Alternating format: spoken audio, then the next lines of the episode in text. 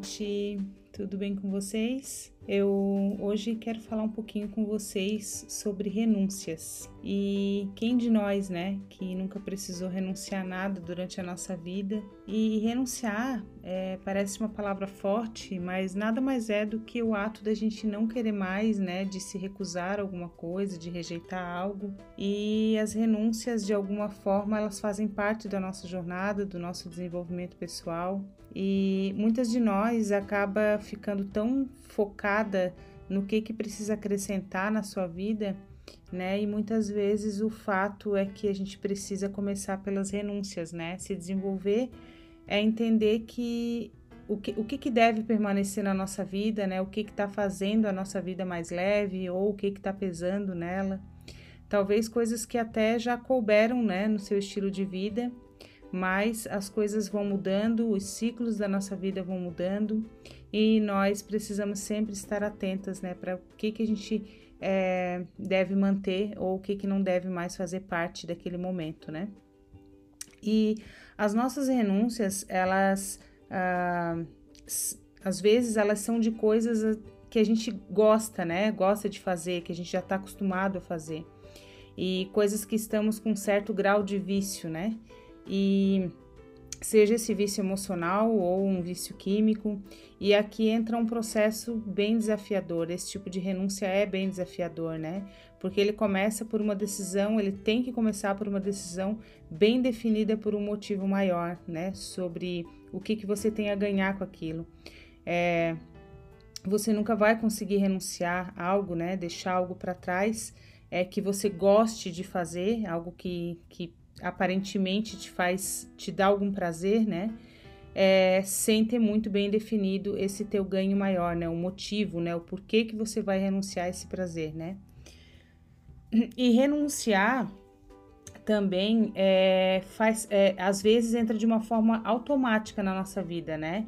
E, e, isso se dá quando a gente toma uma decisão, né? Porque uma decisão ela sempre vem acompanhada de alguns ganhos, sim, mas ela também vem acompanhada de algumas perdas, né? Coisas que, querendo ou não, a, é, a gente está renunciando, a gente vai renunciar para viver aquela escolha que a gente está fazendo.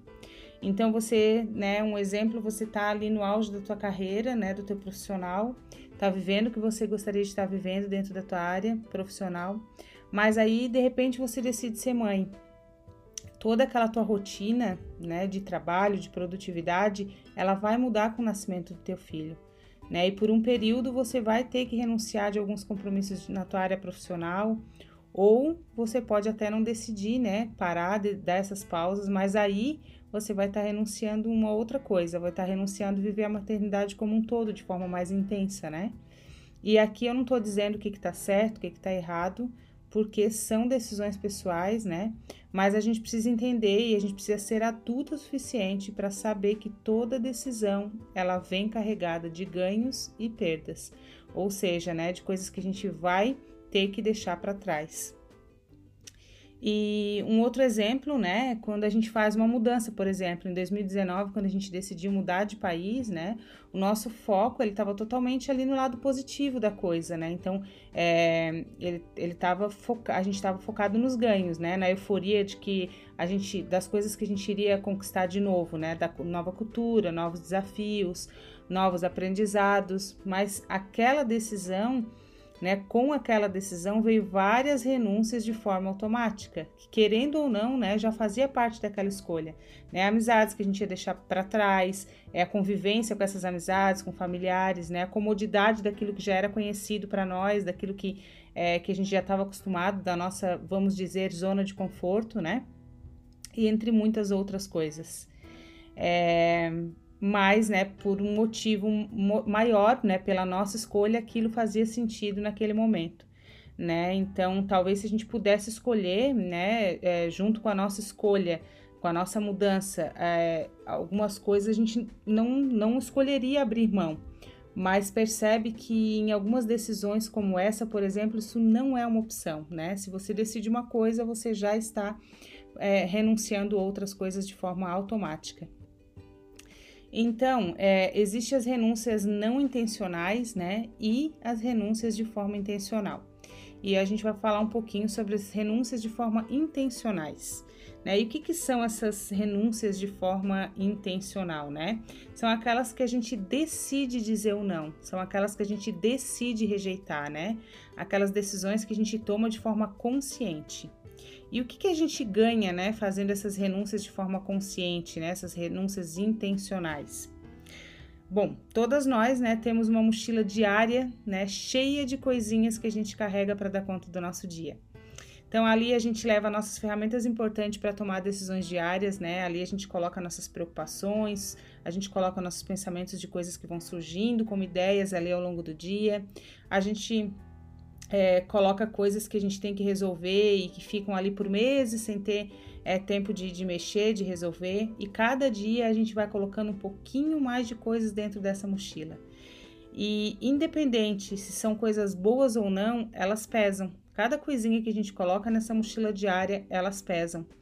E assim como uma mochila carregada de coisas, imagine que você pode tirar dela as coisas que não cabem mais ou as coisas que é, você não vai usar agora. Então, deixa eu fazer uma analogia aqui com você. Na época de escola, a gente tinha várias matérias para estudar, né? Então, nem todas as aulas estavam num dia só, né? E aí a gente tinha é, vários cadernos ali de matéria, caderno disso, caderno daquilo e um monte de livro, um livro para cada matéria. Então, por que que a gente, por que levar, né, essa mochila? Acredito que, a maioria que não levava essa mochila nem, nem caberia tudo ali, mas por que levar né, essa mochila cheia com todas as coisas todos os dias se a gente não ia usar tudo num dia só, né? Se a gente poderia ser organizado e levar somente o necessário para cada dia. Isso é só um pequeno exemplo né, de renúncias que a gente vai fazendo que vai deixando o nosso dia mais leve. Então, o maior benefício das renúncias intencionais é que elas são calculadas, elas são olhadas e são rejeitadas do momento de forma consciente. Então eu gosto muito de falar rejeitada do momento, né? Porque algumas das coisas que você precisa renunciar hoje pode ser coisas definitivas, né? Pode você pode tirar da sua vida para sempre, mas outras talvez não, talvez seja do seu momento mesmo e mais tarde ela volte a fazer parte disso, né? Então, eu queria sugerir hoje que você começasse fazendo uma listinha das coisas na sua vida, né, como alguns hábitos na tua rotina, por exemplo, que não te serve mais agora nessa tua fase atual, né, no momento da tua vida do agora, né? Há, às vezes alguns grupos de amigos que já não condizem mais com a tua mentalidade do que você, né, do que você a mentalidade que você tem hoje, do que você quer agora.